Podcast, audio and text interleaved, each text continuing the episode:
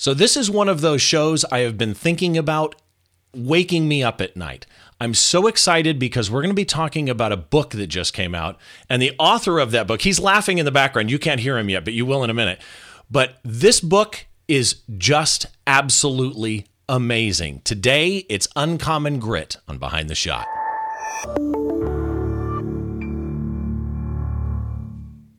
Hi, once again. Welcome to Behind the Shot. I'm Steve Brazill. This is the show where we try and get inside the mind of great photographers by taking a closer look behind one of their shots from conception to completion, all those stories and challenges that happen in between. And today is no exception.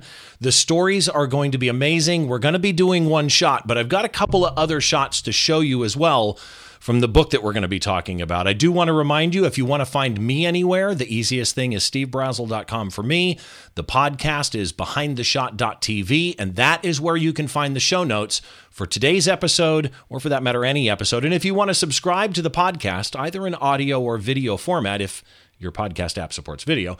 You can find all the links to subscribe there as well at behindtheshot.tv, or you can watch the video on the YouTube channel. It's at Behind the Shot on YouTube, and be sure to hit that bell Otherwise, you're not going to know when we do something new, some of the streaming stuff, or one of the new episodes. Uh, Facebook is the one social media that I'm not generally on. So if you want to follow me online somewhere, your best bet is either Instagram or Twitter. It's st- at Steve Brazill. It's like Brazil, but two L's, or at Behind the Shot TV. Both of those work. I've kind of put my Facebook pages on hiatus. They're still there. I haven't closed them, but you know, I'm just waiting on that. So I want to jump right into today's guest because I mentioned at the beginning this episode, and I'm not even kidding here, has had me waking up at night. A friend of mine, Scott Heath, mentioned to me, called me up and said, Hey, are you interested in, in having a Navy SEAL on the show? I'm like, Well, yeah. But it always depends on the photography, right? I mean, I want to talk to a Navy SEAL, and this month, actually, we've got Veterans Day, which is great, fits in with that. But obviously, with a photography show, it always comes down to the photography. So he sent me from the publisher, who's a friend of his, he sent me a PDF of the book. And immediately I was taken aback, contacted the publisher. The publisher sent me the actual book, Uncommon Grit. And before I tell you what I think about the book, let me welcome the gentleman, the author, the photographer of this book, Darren McBee. I'm going to call you McBee, but it's Darren McBurnett. Uh, how are you? Good, good. Thank you for having me on, man. This is uh, this is exciting stuff. I, I appreciate your time, and uh, it's an honor to be here. So thank you very much. It, it, believe me, it's my honor. And let me start here. You're a veteran. It's Veterans Day this month, so uh, you know it'll either be right after this episode airs or right before, depending on what day it goes live. But first of all, thank you for your service. I appreciate that. That's my liberal arts degree hard at work. well, yeah. so I want to talk about you for a sec before we before we get into this book because yeah. I told you in the green room some thoughts about the book. But first of all, you're a veteran, you're a photographer, you're a speaker, you're an ambassador, you're an author. You kind of do a little bit of everything. Let's kind of go run down that that list there. 24 year SEAL career.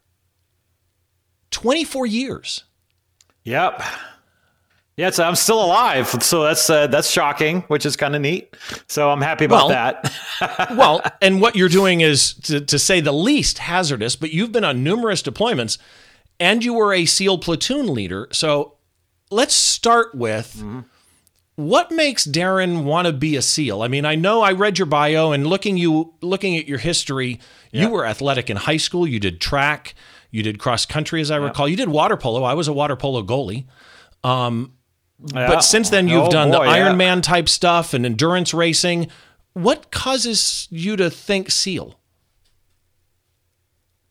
Well, that's a great question, and what I uh, tell most people, I just I didn't really know that it existed until I was in the Navy, you know, and so because I had such fast swim times and run times, um, what it's called a career counselor. What they do, just like anything else, they guide you for the perfect job to be in the Navy because you know you want the benefit. Navy wants the best out of you. You want the best you can give while you're in the Navy, and so they find a spot for you.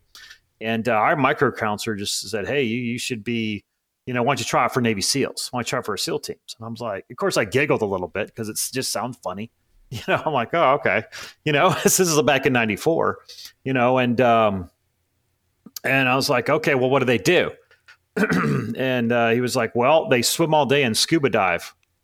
I was like, well, well, who doesn't want to do that? Yeah, exactly. and they teach you. You know, because all you think, because all, uh, yeah, all I'm thinking about is swimming in the pool, doing laps, you know, like in water polo and everything, and you're swimming in triathlons and, you know, and then scuba diving. So you think of like Nassau and, you know, uh, Panama City or, or, or Jamaica. And I'm like, oh, yeah, that's, yeah, I can't believe they have that job. I'm signing up for that.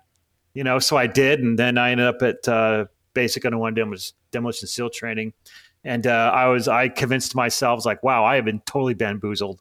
This has nothing to do with anything what he said. and so there I am, you know, with uh, with a bunch of other guys. well, but here's what's interesting to me. So 24 so, uh, years as a Navy SEAL. You're obvious, obviously athletic, right? So you've got that, but SEAL training in and of itself is secretive to a great extent, right? A lot of people don't know what happens really in SEAL training. It's it's come out in pieces, and there was a great documentary actually on SEAL training. But mm-hmm. that's yep. kind of where yep. my introduction to you is your photography with the SEAL training. But you are an award-winning photographer. You've got clients such as Nike, Nat Geo, Fox and Friends, Rolling Stone, uh, CBS SEAL Team, which okay mm-hmm. makes sense, and the movie Act of Valor. Yeah, which is Say again? Yeah. Yeah, yeah, that was. Uh, yeah, well, it's kind of, kind of, kind of fun, man. That was. I, I guess my question is how. I don't even see the connection between SEAL and photographer. How does that happen? Yeah, it's yeah, it's not even common. It's like why don't you just tack like uh, you know, blogger and, and, and food taster on there? It's like just right, it just right. doesn't restaurant fit, critic, you know. Yeah. But uh, but that's yeah, exactly. I'm restaurant critic. I'm world. Uh, I'm a world uh, uh, concierge and uh, uh, blogger. You know, but no, I'm not any of those. It's just yeah, it doesn't fit. But it's just it just happened, and I wish I can go into like the big lengths of how that happened. But it, long story short is I was just in a moment where I thought that, wow, I needed to take a picture of this. And that was after 10 years of being in SEAL teams deployed to like Kosovo, Liberia, Iraq, Afghanistan. And the ratio is usually five, uh, uh, five to two. That's five years deploying and two years at a shore rotation where you're at home more. Your head is uh, at your home bed a lot more. You go into advanced training. You you you, you elevate yourself and and become more of a tactical leader. And you need time to do that before you go back out again and I got sent. I was out at Yuma, Arizona, teaching military freefall, and um, and I just you know out there, you know, you're up, you're up there, you know, sixteen thousand feet at five o'clock in the morning. A ramp opens up, and um, all you see is the the whole desert. It's like red, really yellow, orange, and uh, of course, you know, I'm already a, a, videographer, and what that means is like you have to video your students, so because they have to see what okay. they're doing wrong. So I was a video guy, so I had to go through all the train. So I've been there for a year. I was like military freefall jump master, basic. Uh, military freefall, military freefall instructor, examiner, video. You have I had, I had over a thousand jumps. I had a thousand. Matter of fact, I had a thousand and eight jumps by the time I put um, a camera on my head um, to to start doing photography. When I wanted to do it, even the military staff was like, "Do we want to put what on your head?" And I'm like, "Yeah, it's how I want to take pictures of stuff." But I remember I look at my student and, and going out there, it's like, "Man, this is freaking beautiful. Maybe we should take a picture." And he's looking at me, scared to death, and I'm like, "Oh, there's a green light, go!" you know, and he jumps out, and I go out with him. But I knew it's like I wanted to take a picture of that, but that path to take that picture was like, "Oh my god." This is this is this is crazy, and you know you're you know, and that just dove me into uh, learning photography, and, and, that that was a whole nother. Uh, that's a whole nother journey. Just learning that. I mean, I remember because I'm self taught um, with photography, and uh, when I got on, started learning in 2007. Um, everything was digital photography, and I'm like, what the hell is that? You know, because right. I'd Google photography and then digital, and then what happened? It was two different things it was uh, every time I did Google something about photography, digital darkroom would show up, and I'm like, great. Now I have to learn two things. What the hell? Oh Jesus, this is taking forever.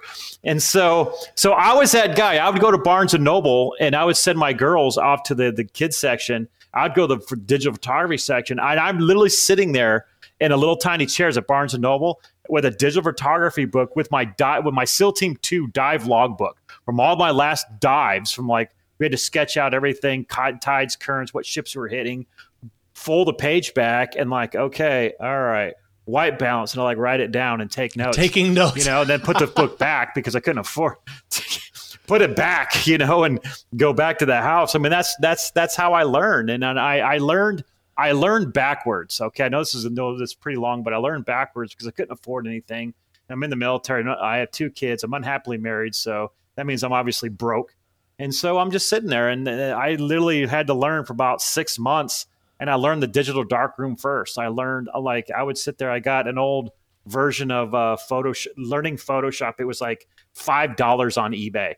I bought it and I remember putting it in my old Mac. I mean, that's my old PC, loading it up, and I had these yeah these work files and just and um and that's how I learned. I learned uh, backwards. But what's like interesting is histograms.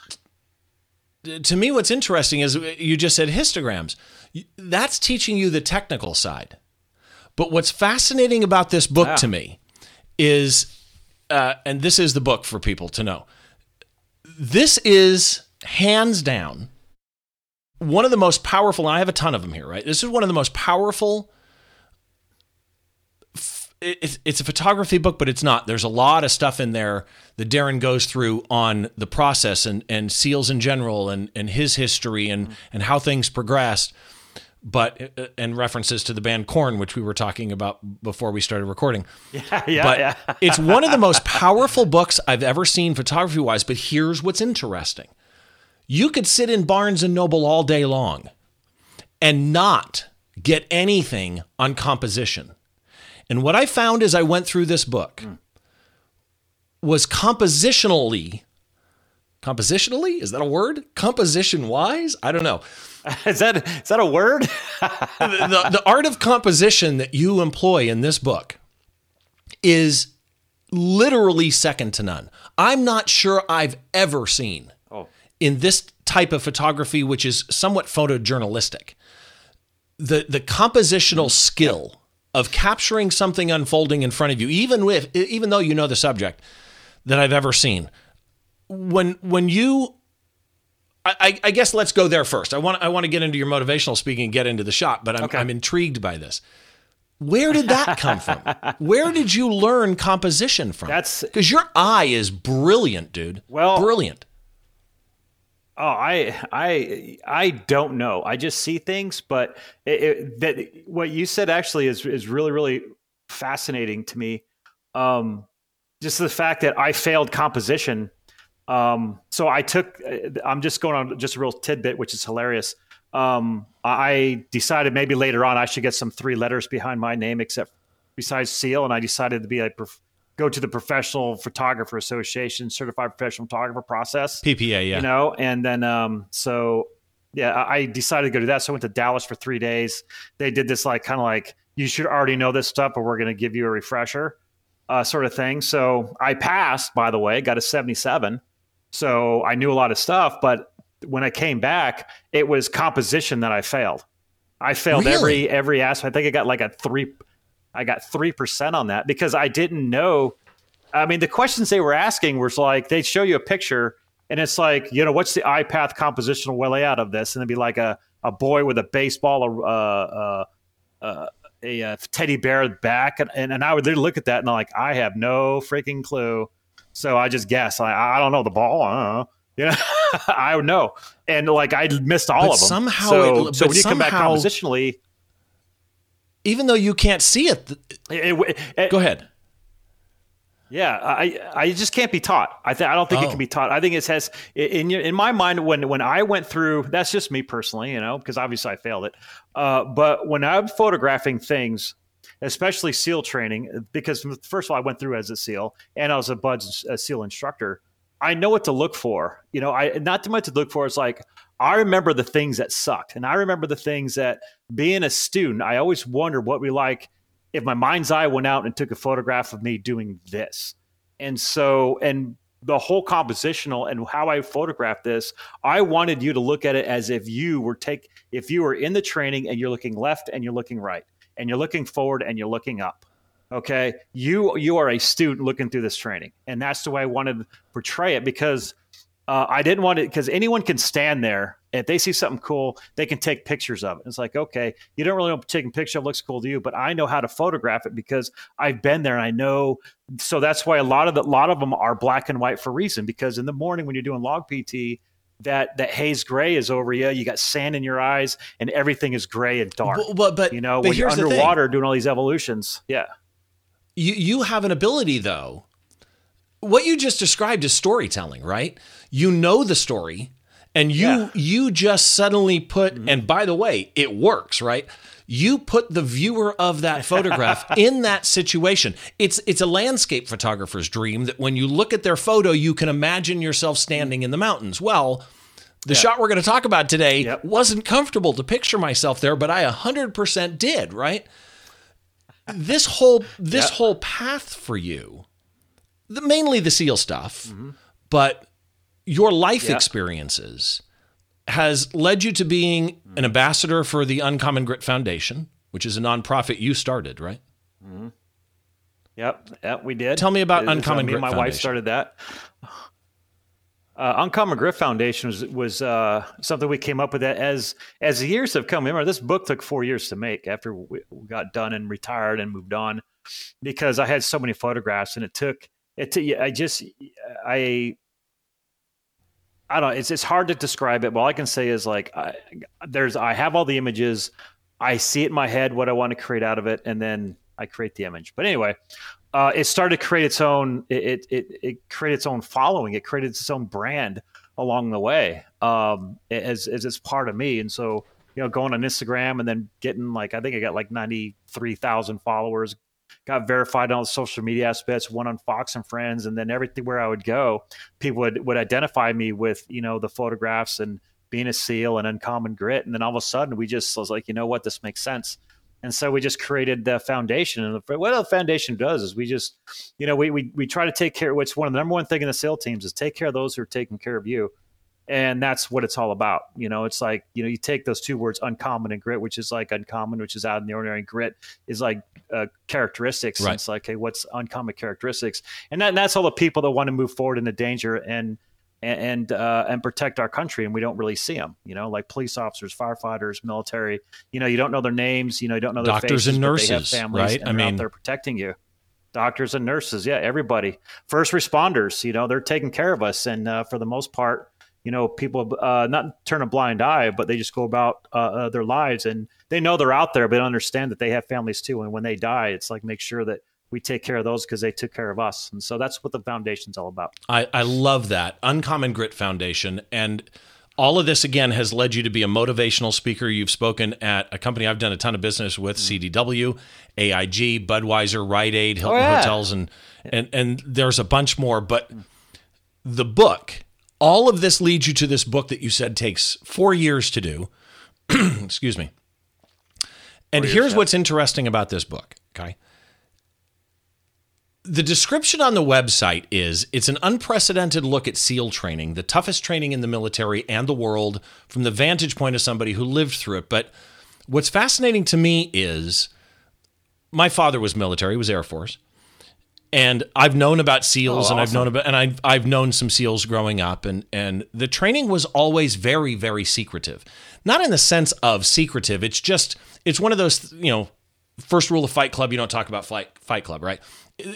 Most people will not talk yep. about the specifics of the training in SEAL training, but your book shows aspects of SEAL training that are I'm trying to think of words here and because again, this thing's been waking me up at night trying to figure out these words, and I still can't. it, it's both inspiring and uncomfortable as hell at the same time.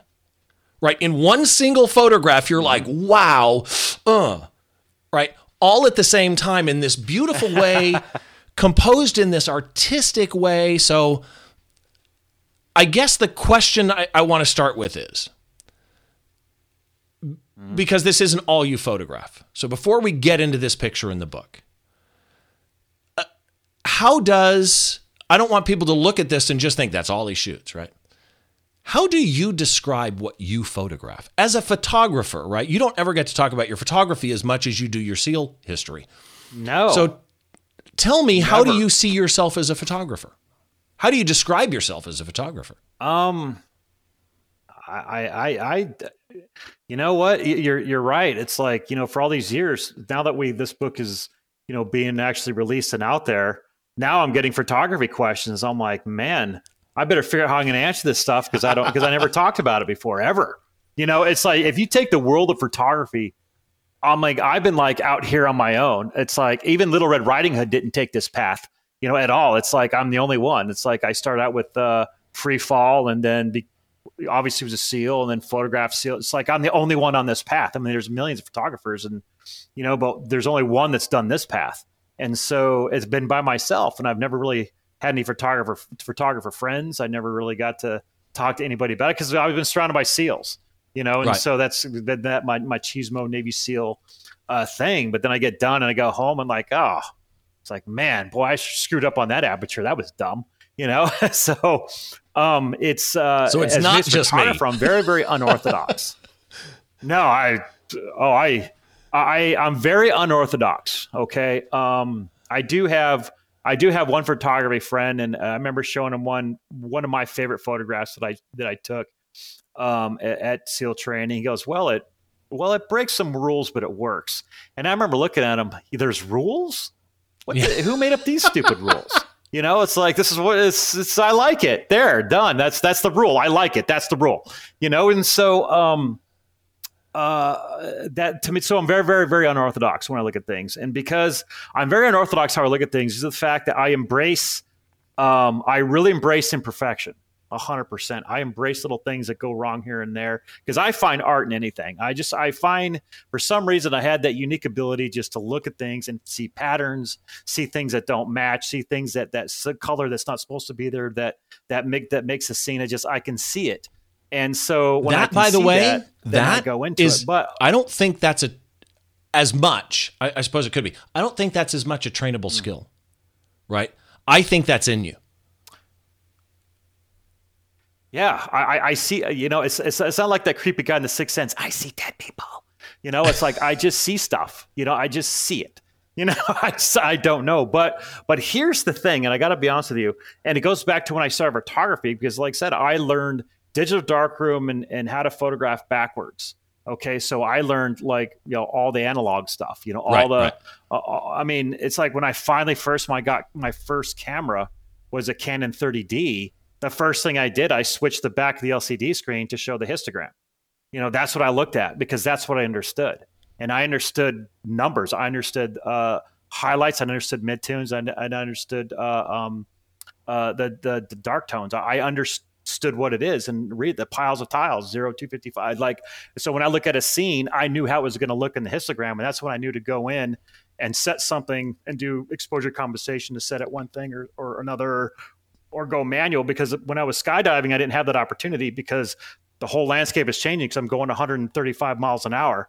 So I just right. set TV and set it on. Okay, I don't want this to be. I don't want this to be 800. I'm going to set the ISO at 400, and then whatever happens happens. If I go through a cloud, I know that I can take a shot. I can reach up and I can do the top dial one to the right or two to the right, depending on what I set it to change that aperture. Go up um, uh, uh, two apertures or, or low two apertures while I'm skydiving, then come back down. But um, but that's what I knew, and so I know I went off on a tangent right there. But I just I see stuff, but because I learned backwards instead of like forwards, because you know so many people have a target. Hey, look, I took this picture. Look at my LCD screen. I'm like, oh, yeah, hey, good for you, you know. But for me, it's like I, it's like sh- like show me the numbers first. When right. I see a scene, it's like okay, I know how this is going to look. I know how to I know how to to create what I want to see. And uh, a lot of times, believe it or not, I, I use I found myself using all of the all the modes that people told you not to use. Right. You know, I, f- I found some of the best work I did with a center with uh, a, a uh, center weighted priority. You know, people like what the because it's one of those things that you go on and people just don't really right. talk about it. Like I'll just follow. All your your settings are fine. Your this is average. This is average. I'm like, well, what does that mean? What does center weighted mean? You know, what what is you know what does that mean? It's like you have all this is evaluative, you know, but but when I started shooting example center weighted, I'm like, I got a whole new picture every time. Right. And I thought to me that was fascinating. That was kind of like the art of photography is experiment with with what you have, you know, and it's like okay. And so, I will say people anyway, don't so I went experiment. against the grain in a lot of things people don't experiment with with things like metering modes. Like I'm in I'm periodically in spot metering or center weighted, and a lot of times I'm in evaluative Ah. or, or matrix metering, which which all kinds of brings us to this photo. Because the photo we're going to talk about today is insane in subject matter and in photography skill. So let me first of all just remind everybody you can go to the website. It's behindtheshot.tv. If you go there, I've got a little bit that I wrote about Darren. I've got links to all of Darren's, you know, online presence. And I've got a gallery of images from this book so that you can kind of see what he does and then go to those links. And if you're watching this on YouTube, please, if you like it, give it a thumbs up and be sure to hit the bell. Uh, subscribing isn't enough. Just hit that subscribe bell as hard as you can. And that makes things a, a little bit easier, which then brings us to this. This image is insane to me. I, I should ask, is there a name? Did you do you name your images? No, I, I just have them categorized. That's it. It's like okay, this is this is like saying, well, this is CTT, this is pull work, this is drown proofing, this is knot tying, this is 50 Okay. meter, you know, this is log PT. You know, you get it. So that's that's all I have it under. But um, but for that one, uh, yeah, it's um, yeah, it just uh, it it just everything made sense with that one to me. And, So- and and it does, by the way. Let me for those of you on when it comes to drown proofing. I'm going to try and describe this picture like I always do, and I'm going to start here. Impact. This image will affect you, right? When you see this image under whatever whatever circumstances you see it under, this shot will affect you. It's a black and white photo, and it's underwater in a swimming pool. When I say underwater in a swimming pool, it looks like you're about halfway down the pool. You can see the light reflecting in the rippling water on the top, and you can see those shadows from that rippling water being reflected on the bottom of the pool, and you see the tiles in the bottom of the pool as well. You can see windows, underwater windows on the far side of the pool. And the only time I've really seen a lot of underwater windows on a pool was when I played water polo. Some pools have have uh, windows underneath for cameras, like at colleges and stuff, for that type of thing. In the pool, you see best count probably about 10 SEAL trainees, and they're floating in the water. They're floating at different levels. Some of them are almost at the bottom. Some of them, their heads are out of the water. Some of them are kind of in between, right? And some of them are way under the water. And now the uncomfortable part. Their ankles are tied with rope together and their hands are tied behind their backs. So it's not just like they're floating and swimming and having fun, right? They're tied up and sinking in the water. And here's where I want to touch on composition. I don't normally do this this early, but I got to do this. Center frame. So you've got all these swimmers, right? And you see some of them just legs, some of them heads are out of the water, some of them full bodies. But all the swimmers, pretty much, the left side, not so much, all the swimmers kind of overlap other swimmers or are affected by the light or the shadow. There is one swimmer about a third of the way back, underwater completely, bubbles of air coming out, looking right down the barrel of Daryl's lens, uh, Darren's lens. I mean, and I mean right, it, looking right at you during this, almost as though you looked at him and went over here, look over here, like I would do to a band member, right? So let's start just get the technical out of the way. I've got the EXIF data on this if people are, are curious and tell me if this sounds wrong, but it was a Canon 5D Mark II with a 14 millimeter 2.8 Mark II, which I love that lens. And you shot it in aperture priority at 7.1, which gave you an exposure of one five hundredth of a mm-hmm. second, ISO 400. Of course, you're at f- 14 millimeters. White balance is auto. So technical stuff out of the way. Let's dive in here. Are you under the water with them or are you behind a window on this side? Oh, I'm underwater with them, man. I'm a seal, so I, I swim there with them. So know? what's your camera Um, in? And I had an aquatic. It's an one of the Aquatica lenses. So the Aquatica housing. Have you seen those? It's like the like surfers use a lot of them, and actually it's a base for a lot of underwater photography. They'll put a lot of arms, and it's just kind of like the base model. What I did was, um, because we're you know we're seals, uh, we improvised. So I put uh, Draeger dive weights. Draeger dive weights are little bags of weights that go on our um, our rebreather to to uh, uh, trim us out in the water when we're uh, going with um, when we're diving and uh, um, it's like it's it's closed circuit, so there's no air, and so we have weights on there that kind of balances out when we're swimming. So I put those, I duct taped them to the side, so that kind of kept the the camera just oh. uh, neutrally buoyant, which is what I really wanted. And so, and I'm down there, I'm like, yeah, I, I, just go up, take a breath, and come down. You know, I'm just, but I'm looking, and that's that's kind of what I do. It's like it, once again, it's it's you know when you're behind when you're behind something protecting yourself, you're never going to get the shot you never. I think a long time ago for Time or Life magazine, I think Joe McNally did a few pieces, and yeah, I remember. I remember one of the shots from a long time ago conference I saw was like, you know, he was looking through the glass, you can see, and it was like, okay, you know, that's one thing about knowing your subject photographic and taking pictures of something. It's like, okay, I was in there with them because it's drown proofing and then we do a lot of things in the water. And this to me is it's it's it's how you become a Navy SEAL. It's like these these evolutions with the 50 meter underwater swim, uh, drown proofing, uh, underwater knot tying. These are uh, uh, your your core uh, test gates that you have to pass, and drown proofing is one of them. Then drown proofing evolution takes about 20 minutes. And so your hands or feet are tied. Your hands are tied behind your back. Your feet are tied. We're going to throw you in 10 foot of water. You have to, yeah, first of all, you have to swim 100 meters back.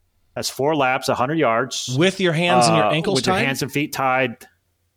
Yep, yep. Which can be done.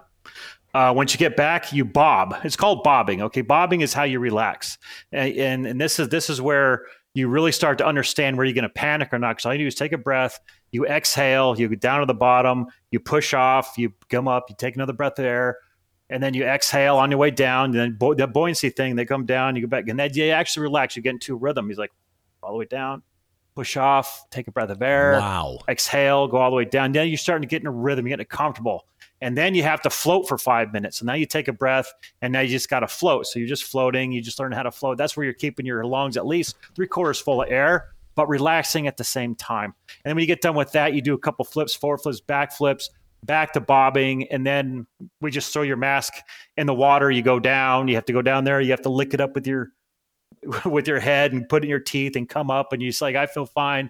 You know, permission to be done with the evolution. They're like, yeah, come on in. You swim in and your partner grabs you, pulls you out. And that's what it is. And so the whole thing is is your ability to relax the water. Can you think in the water? Can you problem solve in the water? And can you actively participate in saving your own life in the water? That's the whole point of the evolution. Um, and so photographing that was was a lot of to me it's that's what i want to portray i want to portray like this this is what this is it's like people can say drown proofing but no this is what it is i want you to see a guy all right. He's his, his feet are tied. His, his, feet are tied. His hands are tied. But also, there's a guy, a person's foot right here, letting you know his feet are really tied. It's kind of like, yeah, what you're seeing is actually correct. Look at that. His feet are actually tied. There's a knot. And I actually sharpened it with high pass sharpening just to make sure you really, really saw it. You know, and so, and then everybody in the back is kind of like they're all they're all doing the same thing, but you can kind of it's just in my mind, it was that was that perfect shot where he's looking right at me. And what the thing I don't do is I never. People ask me, "Did you ask the student to do anything?" It's like I never. When I was in training, it's like I, I never ask anybody to do anything. I, I you don't want to interrupt like their there, focus. This guy's focusing on not drowning. Nope. Right. Yeah. I don't want anybody. It's like sometimes I'm there. I never went into people's faces to do anything uh, because I want them to go through the training, and that's we want to go through the training. And so for me, I was always like offset doing something. Um, and in the water, your eyes are closed anyway. It's chlorine; they can't really see anyway. So I'm usually I was just sitting down at the bottom. I'm just like, okay, what would be a good scene? You know, and like, and I and of course it's patterns. I'm big in the patterns. So for that one, I'm looking at the patterns. I'm looking at things that really. But you know, when I had this guy coming right next to me and his foot kept on coming up and down, I'm like, oh, okay this might be good. So I just went back and, you know, came back and waiting. And that's, I have a lot of drown proofing, but it's like some of them don't really sync up. But like I said, I'm looking for patterns. But the overall thing is, it's like I just wanted to, the image do you see is like you are really drown proofing. And so this is, this is what it is. And you see everyone drown proof. You got the guy right in front of you, and then you got the, the, the feet right next to you showing you that it's like, yeah, their feet are really okay. tied. And black and white because yeah. Go go because that's what I was going to ask was did you know you were going to do this in black and white when you yeah. shot it? Yeah, a lot of the a lot of the drown proofing I do in black. Anything that I did in the pool evolution, you'll notice I gravitated to black and white because this is where, um, like I said, it goes back to me from being a student at SEAL training, is the fact that you do all these evolutions with your eyes closed. Okay, because obviously you don't want the chlorine to burn your eyes all freaking time. So, and that's the way you have to relax. And so, when I was a student, when I was doing that, I always imagined it being dark. Number one, because I projected my mind's eye out looking in on what I thought I looked like. And I knew it's dark because your eyes are freaking closed. And that and that to me is um pardon me. Um that's how I look at a lot of the black and white photos. Is is that's how you kind of see things when you're doing it. But There's really no color. You know, where your your your your eyes are shut and then we do open them up, it's kind of white. You can't really see anyway and so you're going back down and you go back up and this real like i said there's really not a lot of color and that just wanted like that's how i thought that i would look as as a black and as um as your external eye looking in i know it sounds kind of weird but i'm a weird dude and that's how i look at things and uh, that's how Dude, I, that's how I look at that. Completely makes sense to me. I mean, absolutely makes sense to me because, and here's the thing, you touched on something that I think is really important too because you said you can see the patterns, right?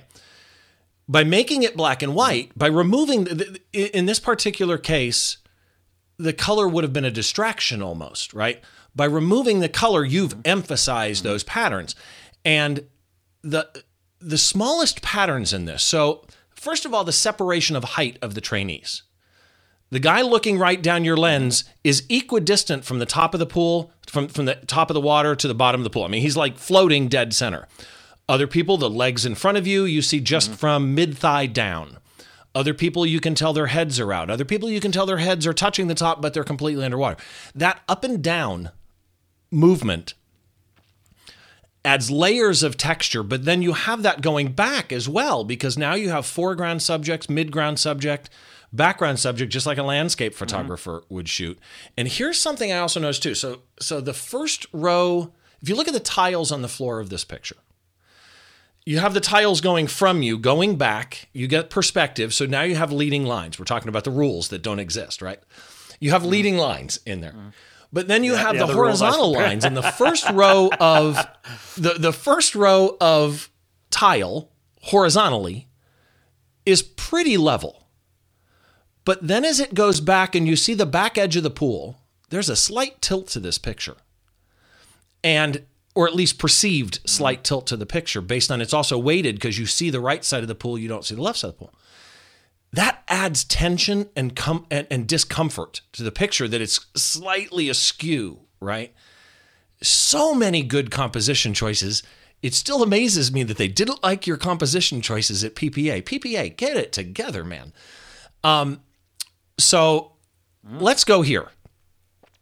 And by the way, there is some lag on this connection, folks. So if there's if we step on each other, we apologize. It's it's Zoom, right? COVID. Uh, yeah. So lighting, yeah. you don't use under because you can use underwater lights when you're scuba and shooting fish or coral or whatever. This is natural light yeah. entirely. Mm-hmm. Okay. Mm-hmm. Yeah, so I, I want to talk use, to you about uh, your... the only time I ever used. Yeah, go ahead. No, go ahead. The only time you used what? There's that. There's that. Uh, lag, the only time I ever used Flash was. Uh, uh, there's the. Yeah, there's that lag. The only time I ever used Flash was um, uh, Grinder PT, the 4 a.m. PT. That's the only time I ever used Flash. Um, I'm not a big fan of Flash. It's probably because I'm not very good at it. Um, but uh, I just I, I, use the light that's around me because it's a lot easier.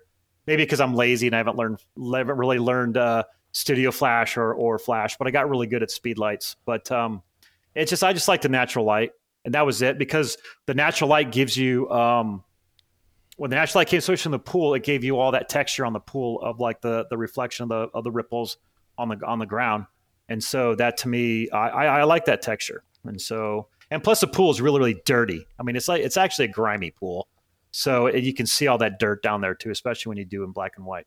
Well, and and you mentioned Joe McNally earlier, who, in my opinion, may be the best mm-hmm. lighting technician we have working in photography today. And by the way, if you ever get a chance to see Joe McNally speak live, an amazing public presenter. Uh, he did a thing, I think it was a year or so ago, last year, might have been 2019, at Photoshop World. He did the keynote, and it's just, I, I when it was over, I wanted to go, no, no, no, no, no, more, give me more.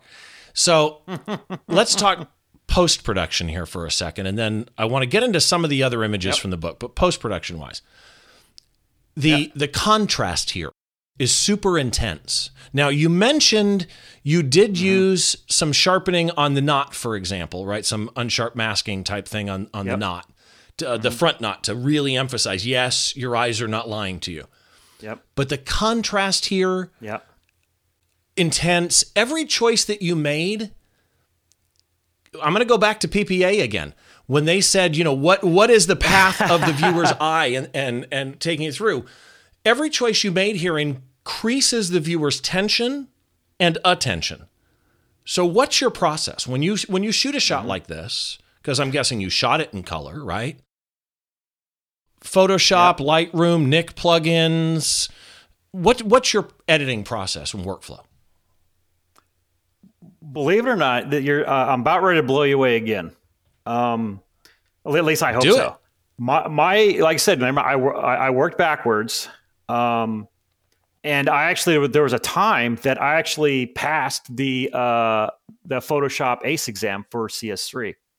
I mean, I, I, literally I'd be I'd be in the airplane, like literally the airplane. Okay, uh, getting ready to jump. I think when I was uh, uh like a lot of times you're lagging, you, you video and there's usually four passes or in a. There's two cats or king. Yeah, there's three. Uh, there's three passes. Pass has ten guys going. I'd actually sit there, pull out my jumpsuit, and pull out my cards and like review and go in. And so what I found out about Photoshop was simply it's kind of like the Walmart of editing. Okay, there's a little bit of everything in there. Every little thing is in there. And I always thought when I first started, I had to know all of it to really do stuff and then uh, and I was pretty good with it. But then it got to the point where, as I moved on with my photography career and SEAL career, kind of like being a SEAL, it's like, well, you don't need all this crap that you just got issued. You need bullets, you need water, you need comms, you know, you need frags, and you need uh, and more bullets for your AW guy. You know, and that's it. And so that's kind of like Photoshop. Was like, what do I really need here? I know this stuff, but I'm getting I'm getting consumed with time thinking I have to do all this stuff. And uh, and then as I got smarter and how I wanted to do, once I had that vision, it's like I know exactly what I need to do. The first thing I do is open up Photoshop. I take the one that I categorize them all in Adobe Bridge, uh, what Evolution was. I pull it in Camera Raw. I set my resolution at uh, you know 1998. Uh, uh, I set the resolution at 400 because when I have prints, when I'm printing them out, that's the resolution that me and my printer have actually worked with because you can change that whatever you want. I mean, to me, it's that's what worked for us you know, and then uh, I just go in.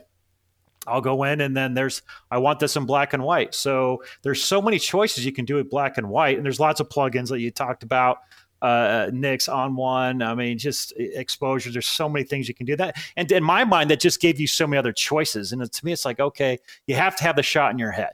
Say, how do I do this? And a lot right. of times, to me, it was basic. I changed the mode to uh, to lab. I took the I copy and paste the lab layer on there turn it back, took that, turned that into an overlay layer, bam, bam, bam. And so now I have this beautiful little layer, and then I reduce the noise, and then I'll go in and reduce noise again, but reduce, but I'll take away um, JPEG artifacts on the blue layer, go back, and then now I have a nice clean photo, and then I just dodge and burn. Do you shoot in JPEG? Straight up to old fashioned dodge and burn. Raw. Everything's in raw. And so I'm just okay. building it myself. And and so and dodging uh, and burning. Just, it, dodging and burning is one of those things I don't think people do enough. I, I, I do a critique show, an image critique show, and one of the things I tell people is mm-hmm. you need to massage the light. And people crack up I use that term, but it's true. You need to shape the light with dodging and burning and, and yeah. put the mm-hmm. focus, you know, where you want it yeah. to be. Um, so this particular image, aside from converting it to black and white, doing obviously some unsharp masking. Anything unusual you would have done to this, or this was pretty much a straightforward black and white conversion to you? No, you, you'll be you'll be uh, yeah. That's that's it. It's like I found that the the more I for more the more I know, the more I photograph, that my my post processing just takes shorter and shorter amount of time. That's right. it because pretty much all the edits I can do now are, are, what I want the end state to be. I can do in Camera Raw. It's like that dial that that dialogue work uh, flow has gotten so easy. You know, I mean, he used to be able to do a lot of things, you know, but like, but now they have all sorts of good it's just so easy. And so when I like they have dehaze now, they got like texture. I mean, just they're they're just it's it's such a good right. um start at starting point for your image. It's like you clean it up, you set everything you did, the resolution is set, you can crop and like, okay, bam. And then I'll sit in the Photoshop. And then of course one of the things I do is take away all the lens uh, lens artifacts that you find your that the camera always has, no matter how much you clean the sensor with. So I'll go in there and stone clone stamp and and heal and get all the rest of the uh, the garbage that's in there because when you're photographing SEAL training, I can't tell you how many. I mean, I had actually had like three cameras because one of them was always being at the shop getting the sand caked out of it, you know. Yeah. But uh, but well, you clean all those things up. But a lot of a lot of people forget that. That's one of the things I want to touch on really quick. I want to show some other pictures of the book, and while I'm just, we're not going to dive deep into them. People just get the book, trust me. But as I show these, there there is a question, an overriding question that I have had about this entire project, right? This is you are taking pictures of a military endeavor that a military training that up until now has been pretty much kept under wraps. Like I say, there was I can't remember the name of it, but there was a fantastic documentary on SEAL training. Um, mm-hmm but still, you're taking pictures of SEAL training. How did they allow you to do this? One. And two, when you went to them and said, because I'm guessing you had to go to them and say, oh, by the way, all those pictures I took, yeah, I'm making a book, right? How, what was that process like to, to get permission to mm-hmm. use these pictures or to even take these pictures? And, and as an example, yeah, that's. Uh... I've got the shot up right now of three three guys in scuba gear, fins in their hands, and they're doing push-ups, covered in sand. What's it like yeah. to get permission for this? well, it's that's a great question too, and it all. That's actually even a longer bundle, but I'll, I'll put it as, as, succinctly as I can. Uh, I was asked to do it because I like to call, like I say in the book, it's leadership that had a vision and my reputation as a photographer kind of followed me throughout my SEAL career. You know, I'll deploy, and you know, there's there's one point in my career I didn't even touch the camera for five years. I think from like 2011 to seven, uh, 12, 13, 40, like no, excuse me, like 2000, oh, yeah, 2010 all the way to 2015. I never touched the camera because I was busy deploying. Um, but I had uh, uh, one of the commanding officers um, that I knew and I worked with Act of Valor with because I did all the air scenes, told me that hey, SEAL was uh, the SEAL compound. Our uh, Spec War Center was doing a uh, another uh, recruiter video, and they wanted to update all the photos around the compound. And this was kind of then this was a job for what's called the Scout Team. Okay, Scout Team is basically a command within the SEAL teams that whole job is to recruit. They're the ones. They're kind of like recruiters. They're finding people that can get make it through BUD/S or out there uh, seeing people who want to be buds. They're actually recruiting, and and that fell that that uh, uh, uh PAO's office, you know, in the JAG's office, you know, public affairs officer. That's that's what they do. And so for me, to come in there, it's like, all right, this is what we're going to do. And so uh, I took that. I was like, all right, I'll take pictures and shoot video for you, whatever you want to do, man. And um, there's nothing, anything about a book or anything like that. We're just updating the command photographs and doing something uh, for the command that they wanted to do. And uh, the leadership had a really good uh, vision for it. You know, it's like, hey, we want to inspire people. We want to incorporate heritage of what we've been doing because it's the same training we've been doing for the last 50 years. Nothing's changed with it. And so, um, and a lot of it's out changed, there. You know, but, the, the but, Discovery Channel did the big one. Mm-hmm. Right. The Discovery Channel one. Right. Nothing may have changed with it, but you've yeah, managed you've managed to capture it in a way like i as you were talking i was switching through the pictures as well and you've managed to capture it in such a way as to humanize it but but not mm-hmm. discount the incredible difficulty of it or the importance of it right you kept all of that you know one of the ones mm-hmm. I, I wanted to touch on from a composition point of view was the one where they're carrying the log and the hands are up, but between the triangle of a guy's head and his arm, you see another guy's eye that's in focus. That's composition, yep. my friend. That is awesome. Yep. Just awesome. Yep. And then the other one, if I can find it, I think it was number, yeah, that one right there is the one where the same guys that are tied up, but you're underwater and they're sitting on the edge of the pool and his toe is ripped up. Right? It's these little Yeah. these little bits, right? And you're doing this in a scenario where these guys are, regardless of how they're trained to be relaxed, right? These are not normal human environments for most people. And they're mm-hmm. difficult and stressful environments, no matter, again, how much you try and stay calm. It is a stressful environment intentionally. So, my, my last question to you is as somebody who has gone through this yourself, has photographed it, knowing what that stress is like. And even though you you're not going through it at that moment, everybody has empathy and you see them even if you just have a camera in your hand and you can feel for what they're going through. So there's there's there's stress both ways, right? Yep. The camera looks both ways. What's your tip for photographing and getting that shot in a stress environment like this? Oh man, I just you know, first of all, just stay out of the way. That's number one, and just let it happen. Um, but number two, it's like yeah, you got to just know what you're looking for. You know, if like you know, being a SEAL, you're always in stressful situations, and and SEAL training like every day is freaking stressful. And so, but I like I said, I remember those evolutions. I know what it's like to go through those evolutions, and I know what part that I'm stressed out about that evolution. And I know what guys are freaked out about. And so it's like, you know, kind of like for it's like I know that they're gonna be stressed out about this. So I'm going to hit this spot right here because I know what they're looking. And of course I can see it in their eyes too. You know, you can see it in their eyes. You can see that one that's like kind of like that uh uh-oh mo- Yeah. moment. And you're like, okay, I'm gonna focus on him a little bit, but I'm gonna do it off to the side. I don't want him to see me, you know, and sort of thing. And so that's that, that's pretty much how it is. Uh, but like I've led a high speed, not a high speed, but high risk, stressful life for the last you know 24 years. And so to me, it's normal. You know, that's our normal every day. But also, you hit on another thing about every image has emotion in it.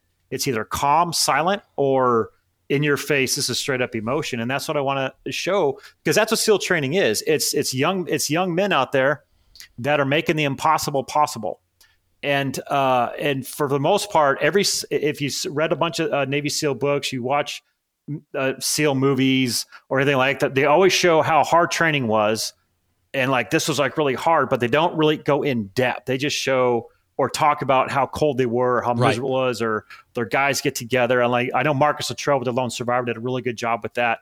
Uh, so did Rob O'Neill. He's the guy that killed Bin Laden. He's one of my best friends in his book. Uh, he said, but they all do. It's like all SEALs that come out of the book. They always start out with SEAL training, but it, but it's it's to me, it's you, you just can't visualize it unless you're actually there. And so when I'm photographing, I want you to see what no one's going to show you. I'm going to show you. I'm going to I'm going to show you how hard this is. I'm going to show you why 90 percent of 180 lads that join a class and they're picked from all over the country, like college for, for football, are come to this class. And there's six classes a year, so it's not a lot. Why do 90% of them fail? This is why. You Right. know, like you're like that guy's Right. I toe. mean, his these toe are- was to the these are recruited Like it was literally These are people recruited yeah, just recruited for this. people. Yeah. and don't make it. And and this one Mm-hmm. shot, you've got a shot of a bunch of guys standing in shorts under rain. Yeah. And this shot to me kind of sums Mm-hmm. up the book, really. Because you have a guy on the left that looks like he is shivering to death and about to go ring that bell. Yeah. You have a guy in the back that looks like he's Yeah. full of muscles and he's going to make it through on Mm-hmm. pure testosterone, right? You've got the guy on the far right who just Yep. looks like he's just going to make it. He doesn't even know how. And then you got the guy, and you got a bunch of other guys in the back. Mm-hmm. Yeah. Mm-hmm. But then you got the guy in the middle who looks like he's just standing waiting in line for coffee with a slight head cock to him, a slight head Yeah. tilt. And he, again, he's looking Yeah. at the camera like, yeah, what else do you got? Right? That's it. Exactly. Uh-huh. That's that's the book to that me. that that that that was one of my favorite photos. So that that photo right there, that's Hell Week. Okay, that is Wednesday morning of Hell Week. Now our Hell Week goes five and a half days, uh, twenty four seven, Sunday evening all the way to Friday afternoon, twenty four seven, three hours of sleep, and you go evolution after evolution after evolution. That's why you notice all their legs are swollen. They and you're not allowed to sit down. You you have to go. You even stand while you eat in Hell Week, and so there's no sleep. Evolution after evolution. That's like Wednesday morning is kind of like that big uh, that's where you shift. If you make it through, if you get it to Wednesday morning, you're pretty much going to make it to Friday. And that's kind of like the rule. Wednesday's that big crux day. You Hump know, it's day. like, oh my God, are you going to make it? And these guys, and then those guys, and that's actually the decon, that's actually in our, our, our decon station, the CTT. Uh, that's actually cold, but it's 52 degree water coming down on them, which is actually warm at 52 degrees because it was like, you know, 40 degrees on the outside. So they're actually warm. But uh, the guy in the front, I love his look. It's like, yeah, whatever, you know, and all the guys are just freezing their butts off. And uh, I mean, all he those looks. guys he made it. They're all actually hard, looks. you know. he, couple- he looks comfortable. yeah. Yeah, he's he, like yeah, you said he's, he's waiting in line to get a pump a pumpkin scone, man. He's like, oh, what else you got? You know, take a latte. And the other guy's just freezing, but um, but you don't know who's going to make it. That's the whole point. You don't you don't. It's it's a war between your ears when it comes to SEAL training. It's like, what do you have mentally? Because physically it sucks, but can you keep going? Can can, can you do it? And uh, I love that photo. I wanted that to be the cover photo. Um, I really really did. Uh, but as I started to go through it, um the, the cover photo I have now is what I ended up ultimately choosing because I wanted because that literally it was overall the image that the command that we worked with, like the PAO's office and all the commanding officers and the Warcom uh, JAGs, was like this is the image which originally was the focus point of this whole project was heritage. You know, like, Right. and that's what it was. It's like that's heritage. That's guys out there swimming two miles and swim, just like they did back at the NCDUs, the Scout Raiders, World War II, underwater demolition teams. That that's what we were meant to do was to swim in uh, in enemy grounds. You know, clear uh, clear obstacles, set mines, swim back, and the two mile evolution, the two mile ocean swim, which that was. We do that twice a week, and that's heritage. And so you got this old old flare belt on there. You got these old scuba pro fins. You got your round mask. You got your old duck suit, UDT life vest, and life and a wetsuit on that no one uses anymore except for SEAL. They only make them for SEAL training. No one in the right mind is going to use this antiquated stuff. And uh, and uh, and a dive knife with you. And uh, that that was heritage. That's that's this training hasn't changed in 50 years. And this is and I did it in a harsh contrasting black and white. I mean, my my curve, I did the curve tool with that and went like this.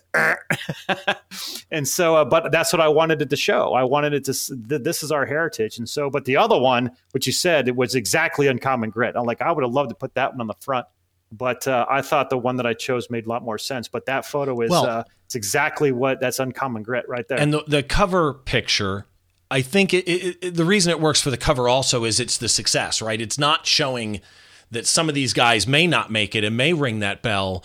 It's these guys are walking strong, and I, I think that comes across. I, I've got one one question I need to ask you because yes. again, I, I I'm not gonna blow air up. You don't need that at, at this point in your career.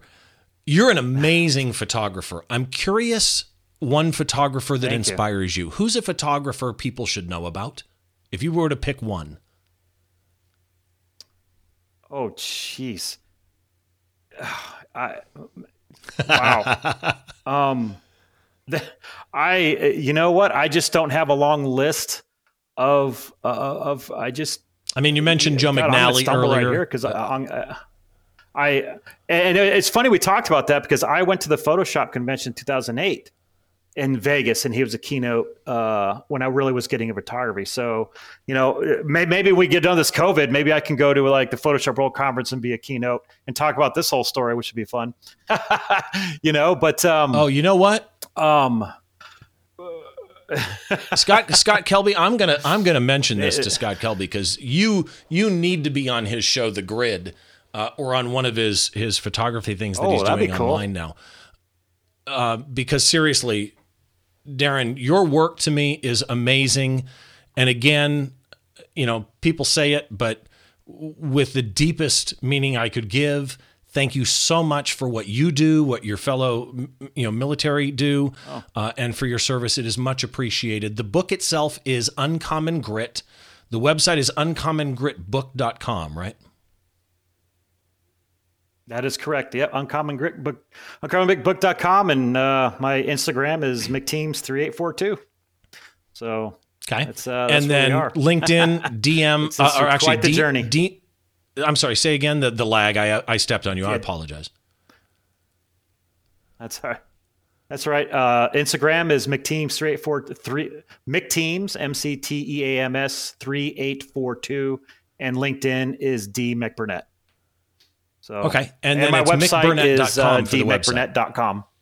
Okay. Yep. So Yep. everybody, you need to go check out Darren's work because it this book, uh, it's available everywhere. By the way, you can get it on Amazon and everything. But if you go to the website uncommongritbook.com, uh, and again, uncommon grit like you think it would be spelled, they've got links to everywhere that you can buy it. And don't just look at the pictures. Some of the text in there telling, like the, setting it up, really is I think what makes the book, even though it's in many ways a photo book. Uh, so make sure you go check it out. And Darren, thank you so much for doing this. I appreciate your time. I kept you long, but I really appreciate it, man. No, I, I, I appreciate it. Um, I, I really, but I have to, if you let me go back to finish your last question, I think if I have to go through everything, uh, Frans Lanting was probably the guy that I thought would really nailed the head, was really one of my favorites to look at, to be honest with you. Um, I had to really dig Frans deep and I remember, What- but what does he uh, also one last, yeah, it was uh, wildlife Okay. way back in the day. I don't know if you, I mean, just it was just one of those guys. But uh, but here's the thing about Scott Kelby. He was that was the first book that I actually bought was a Scott Kelby book back in 2007. Very first one for digital understanding digital photography. The small little book. That Wow. was that was my that was my guide for about a year. And, and in those days, really everybody, his So if, you, Photoshop so if you talk to him, thank him. I definitely will. I'm, I'm I'm serious. I'm going to email Yeah. him and the guy that does his blog right after this because they've got to know about you. It's just absolutely amazing. Oh, Uh, again, thank you so much for doing this. I really appreciate it. It was fun to meet you too. Uh, Oh, I love pleasure. your book. yeah, yeah. Please I- thank Linda for me too. Thank you so much. It's an honor, man. Yes, I will. Linda, yeah, she's out there, and so she's uh, getting it out there, and it, it's a privilege. It's an honor. You know, I, I've been doing photography for a long time, and you know, this is, you know, it's exciting. It's exciting to talk about photography, and it's everything that I learned. It's about that's about being a Navy SEAL. It's like, hey, if you're going to do something, then be good at it. Don't don't be don't half-ass it. Just be good at it. Right. If you you're doing photos and they're not good, well then freaking delete them. Okay, just do something. Just don't put crap out there. It's like for me, it's like, hey, this is the this is the best that I can do.